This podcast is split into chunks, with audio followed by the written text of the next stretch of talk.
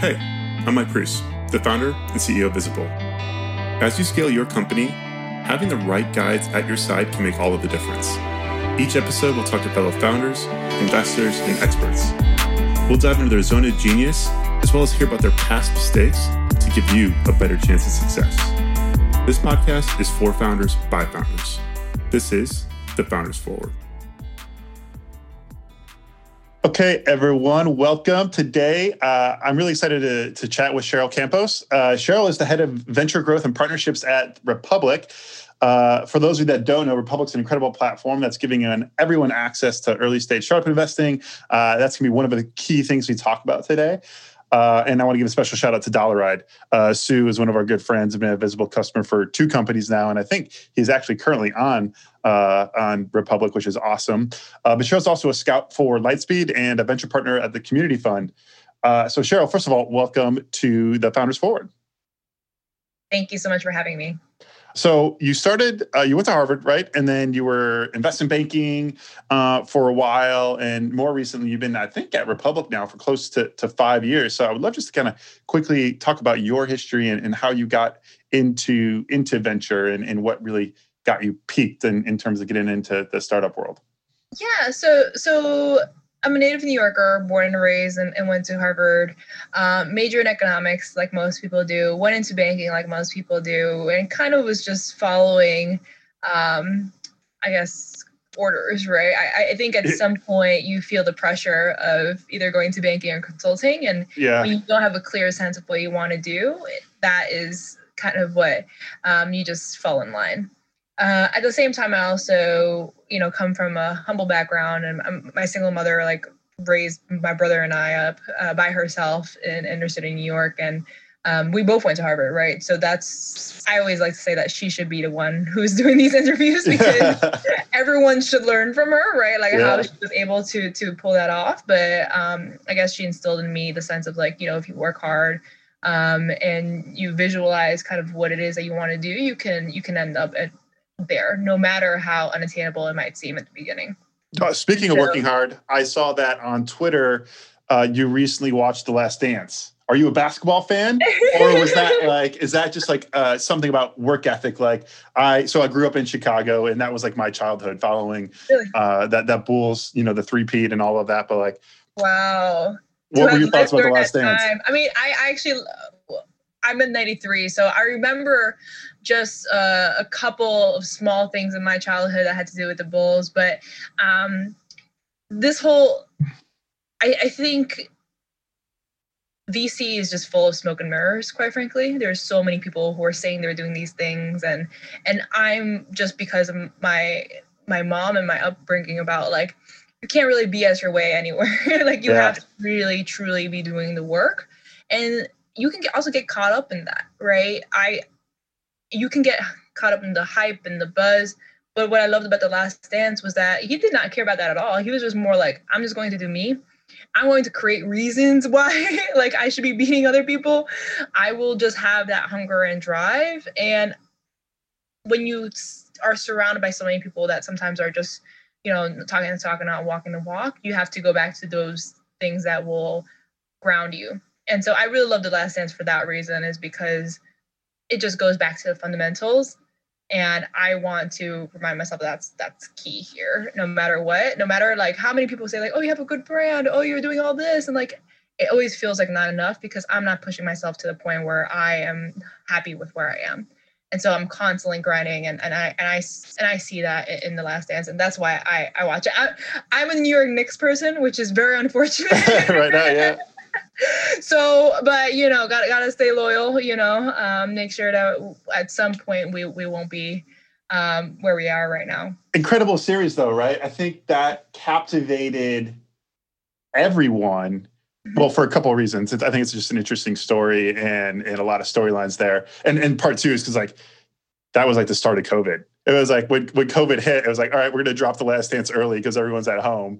But uh, that was so incredibly smart. Yeah. And also, um, a lot of times, I feel like a lot there people put MJ with LeBron, and sometimes people just need a reminder. different times, and. Yeah there I absolutely love how they weaved all the storylines, especially chronologically, how things are tied together no matter how far apart it seems. And that's the part that keeps me interested. And I've rewatched it several times at this point because I just I'm such a big fan of how they display it. And you also catch the little things here and there that you didn't catch the first time. And so i, I think i think it's a beautiful documentary. I'm gonna have to rewatch it. So here's a here's a question for you. Do you think nike made jordan or did jordan make nike or were they harmonious in making one another right because jordan was an upstart at the time nike was still very much an upstart which is crazy to think about who right. who who who helped who there First of all, it would have to be Jordan's mother because without her, nothing would have happened. There you go. Um, that's my answer. But I'd say, yeah, I, I think partnerships, and, and that's low key what I do right now, right? Yeah. Is that it feeds into one another. It has to be mutually beneficial for every party to to have and, and sustain it for a long time because it has been a long time. Right? And Jordan is just, you know, making millions every year, just chilling and because of those that agreement. And so um, yeah, I think if anything, what it did is yes, it helped both of them, but to be honest, it helped American culture and to be worldwide and like yeah. widespread and um, and the NBA to really like, kind of capture uh, the hearts of everyone. So I, I mean, it's just a win-win all around. As much as I would love to talk about the last dance and the parallels of basketball at the startup I would love that. I think it'd be great. Uh, but we're here today to talk about I mean, really, yeah, the grit and, and what it takes to build a startup. So mm-hmm. I would love to talk about Republic first. So for our audience, what is Republic and why should I think about Republic as a funding vehicle for my company? Mm-hmm. So Republic is a spin out of AngelList, right? Um, we spun out in 2016, and it allows anyone to invest in startups with as little as $50, and for startups to raise up to five to 1 million, but starting in 2021, 5 million. And so what that does really is instead of just having, you know, the traditional 3% of accredited investors um, be the ones deciding where their money goes into this kind of quote unquote high risk asset class, now anyone who might not fit that traditional uh, definition can do so. And this really democratizes access to both fundraising and investing, right? 40% of our founders are women, uh, 15% are Black and Latinx, and they hail from over 31 states now. So it is it wasn't us that set out to do that, but it was through the nature of the platform where where this uh, we saw that this was something that where we wanted to kind of build a feature we want to see, right? And just to finish my story, I guess, because I don't think yeah, I yeah, it, right? yeah, yeah, please. Um, I I I learned from my mom that you're whatever you want to do, you can you can do it, right? And so I went into banking, but quite frankly, I I didn't like it. I just thought being cog in a machine wasn't the right fit for me, and I'm much more of an entrepreneurial spirit. Um, private equity was a similar story, and I found out about Republic through one of my mentors. And so I joined back two and a half years ago, not five years ago, because okay, it started in 2016. Yeah, but yeah. it's okay, no worries. Um, and so uh, I joined two and a half years ago, but we were like 20, 25 employees. And so, and now we're like 100 and something. And it's just, it's incredible to see the growth that we, have had. Um, but yeah, I've, I've been, went to investment team and, and uh, now work directly as head of venture growth and partnerships. And the reason why I love Republic so much and why I took a pay cut, quite frankly, is because um, you know we're focused on making sure that anyone who has a solid idea, who is we believe is going to be the unicorn uh, in the future, can actually raise from anyone around the world that believes in them. And I think you're starting to see this shift where attitudes used to be like, oh no, like VC, like this is for companies who can't raise from VC. Like this is whack. Now it's starting to shift slowly, and now people are starting to see that some founders don't want to raise from VC. Mm-hmm. some founders just like I want to just raise from my community, have it be community led. That's that's what our ethos is. And the, about thirty percent of our companies have not raised VC. The rest, seventy percent have, and on average have raised one point five million. But even still, like it is, you know, it's it's a bigger piece than you would imagine, right? And then other people are starting to say, hey, actually, I don't need to go to VCs. Why go to VCs when I can raise from my community and you give them a piece of the company to acquire customers, engage current customers, have it be like a marketing tool to bring lifelong brand evangelists around you. And then they'll be they'll be telling everyone because now they're financially tied to your success. And so we're starting to see that with larger companies. So we're we originally said pre-seed through Series A, but now we had a Series B company raise with us. Um, starting in 2021 we have an amazing pipeline of great companies that are going to be raising um, that have already raised traditional vc but want to make sure to open it up to our uh, to investors all around the world and i think that's just the true beauty of what what republic does is there people are finally starting to see the vision of it's, creating it's, that, that future. It's really incredible, right? I think there's been a huge shift. Even it feels like within the last 90 days that yeah. like, I mean, obviously, so the SEC came out and said, um, uh, and you know this better than I do, but Reg F, uh, Reg CF said, "Hey, you could crowdfund like just over a million dollars um, from from the crowd from non-accredited investors if you're doing, I think what's called a tier one offering." Wait, so, and oh yeah, you fix so me, yeah. Yeah, sorry. So let me just clarify. For Reg CF, you could raise up to 1 million prior to the changes. And now starting in 2021, you can raise up to 5 million. Five, yeah, that's There's huge. another thing that's really huge is testing the waters. So previously, you couldn't um, say that you were selling securities or, or, running a campaign until after you filed the Form C, um, which uh, is just a legal document with SEC, like high level of your business and financials.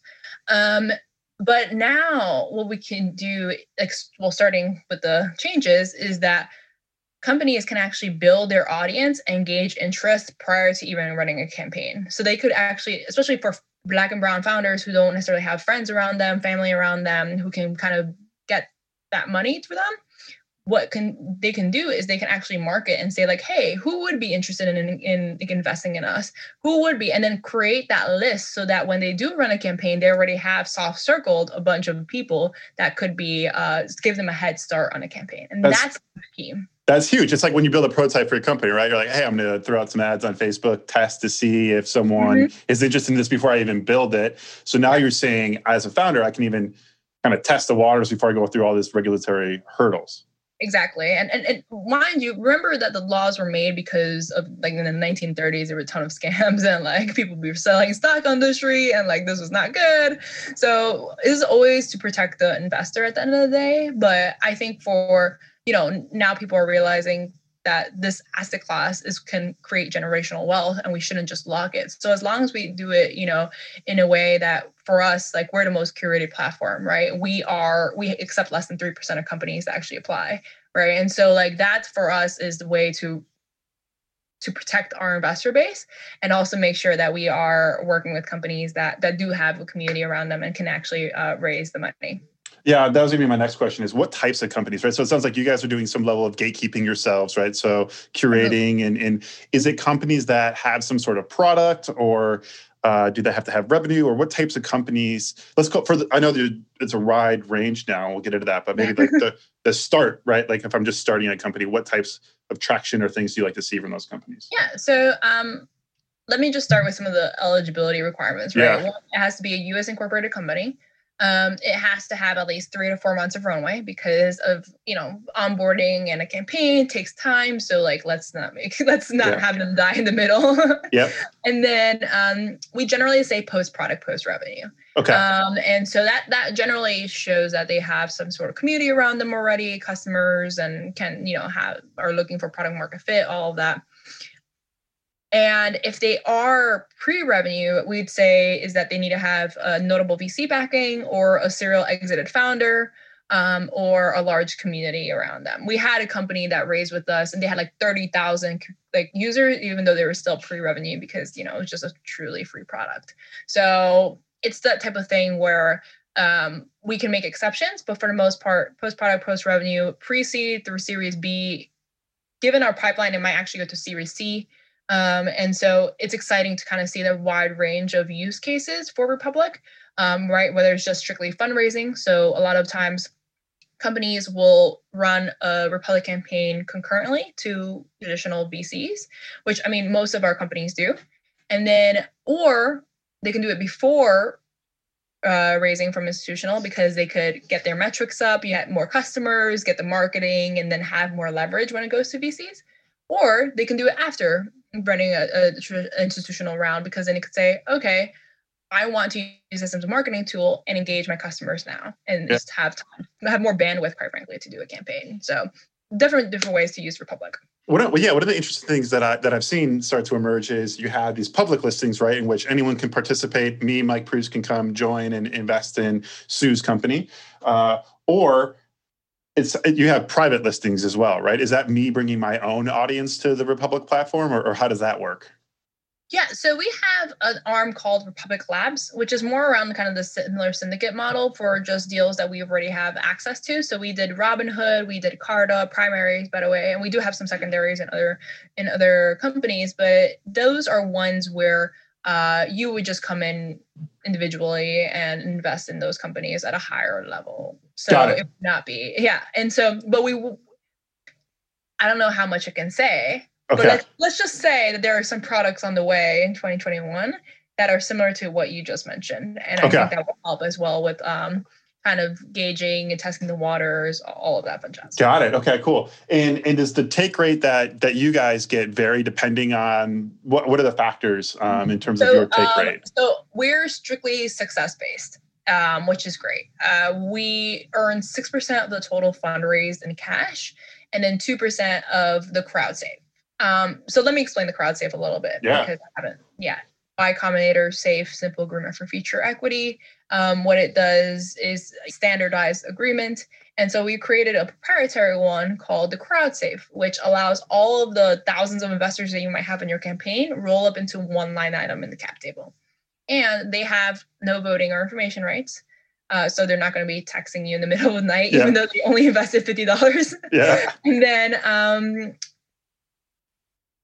uh, the investors don't get a return um, until you have a liquidity event. So IPO, acquisition, change in control, um, which is very different from a regular safe because that's at a priced round that it gets converted. And so um, that actually allows for these investors to kind of come along for the ride.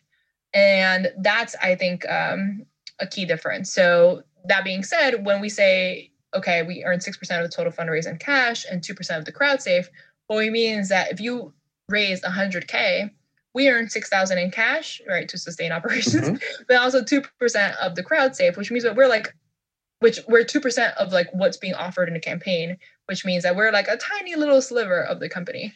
Some people get confused when they're like, oh, 2% of my company. It's like, no, no, no, 2% of what you offered. Yeah. Um, and to that end, um, that allows us to also have skin in the game and we have uh, 200 companies that have already raised with us and so we actually help them afterwards too when it comes to fundraising when it comes to uh, perks when it comes to all these uh, event opportunities and podcasts and stuff like that so that they continue to to raise and be successful because we want them to succeed yeah that's incredible so you mentioned uh, this idea of you know having thousands of investors and not having information rights, which I think is a good thing, right? You don't want Joe the dentist texting you at, at 2 a.m., you know, what's going on with revenue. But how as a founder should I leverage those 2,000 people that are investors in my company though at the same time? These are incredible questions. So thank you. I did not write them for him. for those of you listening. Um, but we do have something that we rolled out recently, actually, in the past 90 days. Um, which is so, called Social Capital, not to be confused with the VC. Yep. I don't know why we chose that name, but oh, it's it's really cool. And what it is is that when you, as an investor, go on Republic, sign up, and you can, and you say, okay, I like this company, I'm going to invest. While you're, you know, investing, you could actually say like, what's your superpower? and it means like what is something that you've done so like maybe you're a retired lawyer or an accountant or stuff where you can actually add value to the company. Yeah. And so the company on the other side of things has now like a CRM of all of their investors and all of their superpowers, which means that if they ever need like accounting done, they can maybe go to one of the the people that invested in them and say, "Hey, like you um, mentioned that this might be something you could offer. You know, can you do it pro bono? Could you support in this way?" Um, and we've also had amazing things happen where somebody would invest and then say, "Hey, actually, my brother has like a bunch of NFL stadiums and like could support you as a customer." And so those get uh, those connections get made. And there is a company that got seven hundred fifty thousand dollars just in annual revenue just through this one direct connection that happened. And that's the beauty of these network effects and yeah. the fact that Republic is all about community, right? Is that we're bringing community in trying to get them involved in any way possible because we know that our investors like want to support not just with like a hundred dollars or a thousand dollars and like but really more with other things that they could provide right? Like their connections and um, their previous uh, expertise right? So that that's where i think um, we're truly harnessing the power in numbers. I'm pure i'm purely of the camp of like la unión hace la fuerza right? Like jobs fill the bucket. Like we um, it is all about putting small pieces together that overall will make a huge difference. And so that's that's kind of the Republic ethos. Yeah, and and so what makes a uh, a successful campaign then, right? I want to launch on Republic. Uh, I'm assuming you guys probably play a role in that, but I'm assuming just like Kickstarter in a way, you you have to invest quite a bit, or or you know have mm-hmm. the thing the pieces together. Just to you can't just put your URL in URL and say, hey, I'm raising a million bucks, right? Yeah. So uh, let me clarify something and kind of just walk through the process a little bit. If like you, for example, are a startup that is interested, right? Um, you would go through the diligence um, where we just make sure your business is sound and also kind of test and see like, do you have a community around you that you could potentially leverage, right, before going on to a campaign? Are you kind of crowd fundable in a, in a sense or crowd investable? Because we generally shy away from crowdfunding because people think Kickstarter and Indiegogo. So we're crowd investing, there we which go. is the marriage between crowdfunding and angel investing. Investable. And then we present it to an investment committee, and the investment committee decides whether or not it's fit. After that, sign a campaign agreement and you're onto the onboarding phase. So this onboarding phase takes more around like anywhere from three to four weeks, three to six weeks, depending on you know how quickly you can turn around the Form C, which is what I mentioned, the SEC mm-hmm. um, uh, filing, and then also making sure your financials are GAAP compliant. And so uh, those two things take like a couple weeks, but it depends on you know if you're already raising from VCs, you generally have that in order. And then what the other part that we do is that we have a campaign execution manager that kind of gives you the best tips and tricks, like our strategies. Like we've had 200 companies, we kind of what works and what doesn't. Mm-hmm. And in particular, the best companies, going back to your question, are the ones that are most prepared. So they take our advice well. They are the ones who do the homework around like, okay, who are the contacts that I should reach out first, second, third, and also works with our marketing team in terms of copy for ads. So what's great is that we also deploy complimentary Facebook and Instagram spend um, about 2000 anywhere from 2000 to 5000 it depends um, but dollars dollars yes cool. into um, and is that free of charge to the company Yes, exactly. Yeah, okay. free of charge. Because we want to determine their return on advertising spend, right? And say, hey, for every dollar that we're investing, you're getting $10 in investment. So it makes sense that you just put gas to the flame and then just put in more of your marketing dollars into this that will get you more investment. Right. So that's where I think um, is it's key, especially for some companies who didn't realize that they could use these ads. And so instead of saying like buy this product, you can say like invest in us, right? And that's a different call to action that I think is more powerful. And so then the campaign launches, right? So now you're in campaign mode. Mm-hmm. Um, and this generally takes two to three months. And we ask all issuers, all camp, all startups to raise a first 25K through their community, friends, family, the marketing that we mentioned, all of that. So that then once they reach 25K, we can blast it out to our investor base. And that I think is because when we first started, we did it at like zero dollars when we would blast it out, and no one wants to invest in something that's like zero dollars, right? They want to invest when there's momentum. Yep. And so you continue to build and build upon that. And yeah, then uh, our average campaign size is 500K. As we continue to uh, bring in more and more companies, I think all rising tide lifts all boats. And so we're bringing in with every single campaign more and more investors. And so that's what I think is is going to be key. We're, we're finally coming up to like our fifth year next year, where I think we'll see a monumental shift in, in terms of uh, campaign sizes. Yeah, it's, it's like the law of network effects, right? Where every single node you're bringing on, every single company's bringing their own investors who can then cross pollinate, invest in other companies and, and things like that, which is really cool. As a founder, if I'm seeing like, hey, do what is the what is the data by the way? Like every dollar I put into Facebook, what am I getting back? Is it ten dollars? No, no, no. It, it depends per issuer. Remember? Okay. So yeah, yeah, yeah. I was just curious if there was like a, a blanket You're like, because like, so I'm gonna do ads now for Visible VC Podcast. Yeah. Invest in us. No, okay but uh, can I also add my own capital? So let's just say, hey, five thousand bucks is working really well. Um, that you know Republic has provided. Can I put more of my own money into that campaign? That's exactly it. Like if you want to put more after that, you totally can. And we actually have the marketing folks in Republic that actually uh, cool.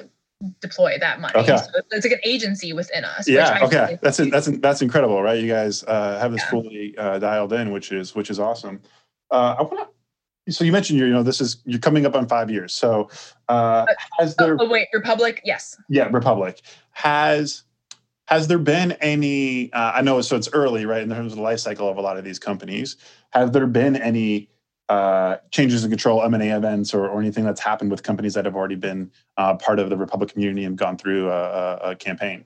Yeah. So just to clarify too, like um, we started out, I think our first year with like 15, 20 companies. So it's mm-hmm. like very small. And we've kind of tried to increase that every year. And this year we're doing 125. So um, definitely a lot of um, companies are now joining the family. So on that side, yeah, we have had some companies who have done debt deals, which we don't do that often. We're mostly on the crowd safe side, and that's what we pitch. And mm-hmm. but we do have capabilities to do hybrid debt equity, debt, um, we do also have the capability to do revenue and profit share, but we haven't done it just yet.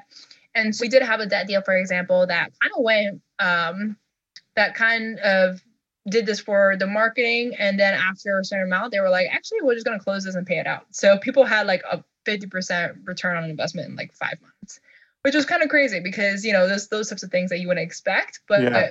sometimes there are winners like that. Um, and there are a couple others that I can't say just yet but there are some coming in the pipeline that I think will be really okay. Exciting. There it is. I, I just love. I, I was just on Twitter yesterday talking to, to someone else about this, but there are so many more options now for founders to find funding for their mm-hmm. business or or different types of funding right i think exactly. one of the things and vcs always say is oh this isn't venture backable uh, but it probably does deserve investment and there's probably different ways you can find it and so there's all mm-hmm. types of tools out there uh, that people like Stripe are building, uh, folks like Republic are building. Uh, it's really cool to see. Yeah, I uh, mean, what kind of companies aren't VC backable, quote unquote, because maybe not scaling quickly or like not an issue mm-hmm. that's exciting for them. And that's totally fine. That shouldn't be regarded as a stigma or something or a bad thing. Yeah. It means you should look at the entire capital continuum, figure out what financing is best for you, right? It's, like yeah. It's it it's wild to me sometimes that people just don't um, think the VC is the end all be all of things. And it's just that they did really good press around VC and it's sexy and that like, but don't be caught up on that. Like, I think fully focus on what you, you capital you truly need that is best for you as a founder, especially given how you're the one putting your blood, sweat, tears, everything into it, and um, try to retain as much as you can. I always tell people like, do what's best for you. Public is just one part of the capital continuum. Like you can really just figure out what's the best capital, and then if Republic's a fit, then it's a fit. So, and then we could talk from there. So, going from from Republic now, um, you're also part of the community fund, which is which is really interesting. So Lolita Taub, she was on yeah. our original guest, who, who's incredible and, and, has done a ton of work to help founders. Uh, how, how does that fit in? And so, yeah, we'd love to talk about community fund and your role there. Uh, and then your role at Lightspeed as well. I believe you're you're a scout with with Lightspeed, mm-hmm. uh, and then you're at the at Public. So how does that all marry together and and cohesively, right? Like, like um, lots of uh, no sleep. Um, no, I'm kidding. Oh, so, you should get sleep because I just did an episode with a sleep expert, and you need sleep. So oh. you're gonna have to listen to that one. Oops. Well, oh, sorry um, yeah, so let me start by just explaining some things first so that uh, yeah. listeners can, can understand. So, um, thankfully, Republic has allowed me to do these other two roles that aren't conflict of interest, um, which one of them is being a scout for Lightspeed. Um, and, you know, Lightspeed is one of the top tier farms. Um, and they have, I mean, truly like I, I, appreciate the fact that they have faith in me to determine kind of companies that um, are going to be unicorns in the future and my investment thesis, just broadly, is companies just investing in companies that are improving people's lives and well-being, specifically uh, femtech and silver tech. Silver tech being like elder tech, um, and just more broadly, just investing in overlooked communities. Mm-hmm. So that's kind of what I use to determine kind of what startups I consider for Lightspeed. And then for the community fund, which is a $5 million fund backed by Flybridge, and Lolita Taub and Jesse Middleton are the two GPs with um, 10 investment partners um, as part of the committee. So I am one of the investment partners, and we are focused in community centric companies. So um, I like to marry the, two, the my investment thesis from Lightspeed to community fund in the sense that um, I'm looking at any company that is improving people's lives and well being um, in a tangible way for overlooked communities. So that's kind of how I try to balance it is I just kind of change my glasses every time is yeah. like okay when i look at a company is it a fit for a Republic lightspeed community fund um, obviously like just making sure that nothing is conflict of interest i always try to uh, have Republic right be front and center, and if that's not a fit, then it's not a fit, right? And then it goes to Lightspeed and Community Fund. Has there been any overlap yet? Yeah, so so that's why um, they're just so interconnected, and that's why um, I'm able to even just balance the three is because sometimes what doesn't work for one might work for the other two, and um, even then, for example, I've had. Um, in femtech, there are some companies that are more spicy, right? Like are more now heading into sort of sex tech and those are ones that have been accepted by the community fund, which I think is really interesting because uh, they are more focused on the community side of things. And I fully appreciate that, that there's a little bit more leniency and bandwidth to um, to support companies uh, that are specifically run by women founders and mm-hmm. they're the ones that are the ones that need a lot of funding on, on in femtech specifically so uh, i'm always really happy to support them there's been a, a really interesting movement this year i feel like around deploying scouts and venture partners with for underrepresented founders in particular, or even just kind of overlooked founders as well. Like Indie VC's doing this, I think. Community Fund. We, we actually have Republic has a venture partner program too. Also, oh, in, in Republic has one too. So which I created too, and I was like, I I feel like we need this, and yeah. just built it all up. Okay, yeah, I love it. About 100, 100 people now. Okay, how do the economics of that work? Are you willing to share? Like, is it like, do I get a piece of the deal? Um, so, well, our, I mean, given or? how our fee structure is set up, right, six and, and two, right, like it's it's hard because we don't necessarily get carried necessarily, just have two percent of the crowd safe, so we just do a more flat based fee uh, yeah. for companies that launch on the platform. Cool. So, so you're giving a referral to those scouts, kind of like a marketing. Exactly. So so they do get paid after the campaign has launched. Um, so doesn't it's not success based either because yeah. legally we can't do that either. Right. It's not a percentage of the raise. We can't do that. Got it. What about uh, like community fund or those folks? Are you, how do, how does that work? Uh, we get carry. So we actually in the community fund we're splitting the carry, which is pretty interesting. Okay. Um, and for Lightspeed, obviously it's it's a it's just you get carry. You, per deal. None of them get paid. Yeah.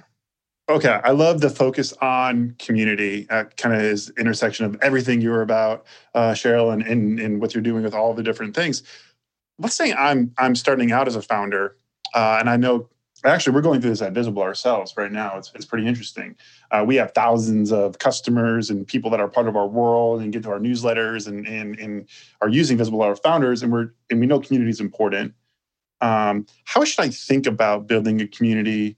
Uh, for my company, whether that's visible or something else? Is it something that should happen organically? Should I have uh, a mission or, or kind of process or playbook I know I want to do to try to build up that community? How should I think about it? Because I think this is such a big topic of 2020 and going forward are like all of these community-based initiatives. I mean, there's a whole fund dedicated just to community. So I would love to be hear kind of your insights on on how to think about community as a as a tool for for a startup or or what I'm trying to build.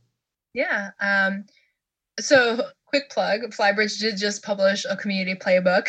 Oh, so there we go. i highly recommend uh, everyone check that out. Um, but i will say uh, at least for me the number one key thing that community should have is authenticity. Authenticity in not just the leadership but also in walking the walk Mm-hmm. As I mentioned, VCs have a lot of smoke and mirrors. There's just like people are saying they're doing these things, but if the stats don't prove it, then what is it all worth? I firmly believe that customers are goading with their dollars. They want to make sure their dollars are being spent in ways that, that then other folks will use it wisely. And so if there's that authenticity, then that leads to trust within the customers. And so, and quite frankly, stickiness.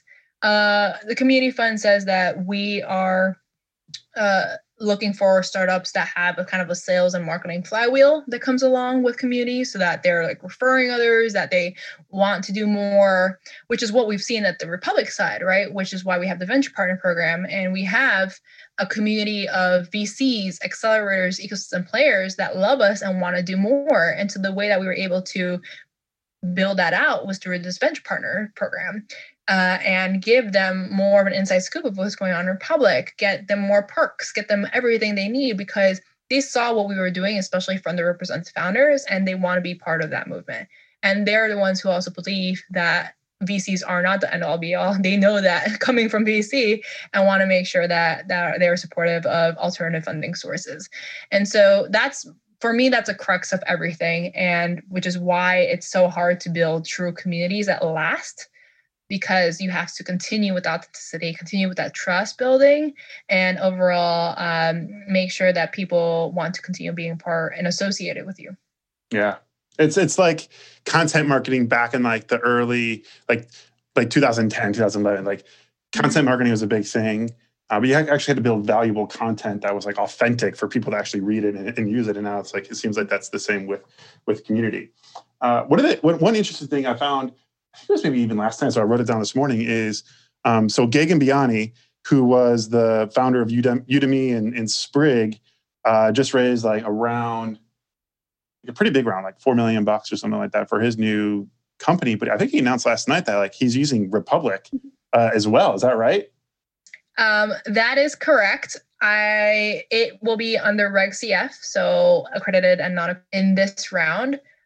I will not say more than that Okay. Until they launch and everything. There we go. Uh, I saw online you can fill like a Typeform or some other things, but it was pretty interesting to see that like uh, this crowd investing is is is really fascinating to me, right? I think we we talked about this earlier, but you know, even a couple years ago, it was kind of like, oh, that's interesting that companies crowd investing, but now people are using it as like a, a true mm-hmm. vehicle for their business.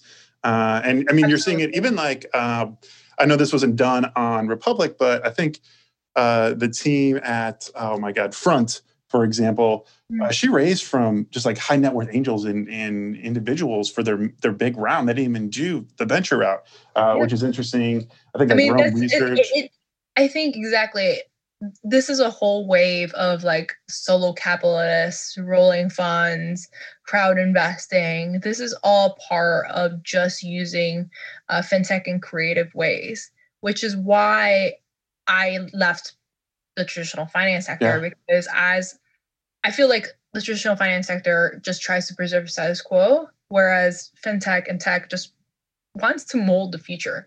And the more that we can give democratize, right? Rolling funds helps democratize with you know, who can actually invest mm-hmm. in the mm-hmm. rolling funds.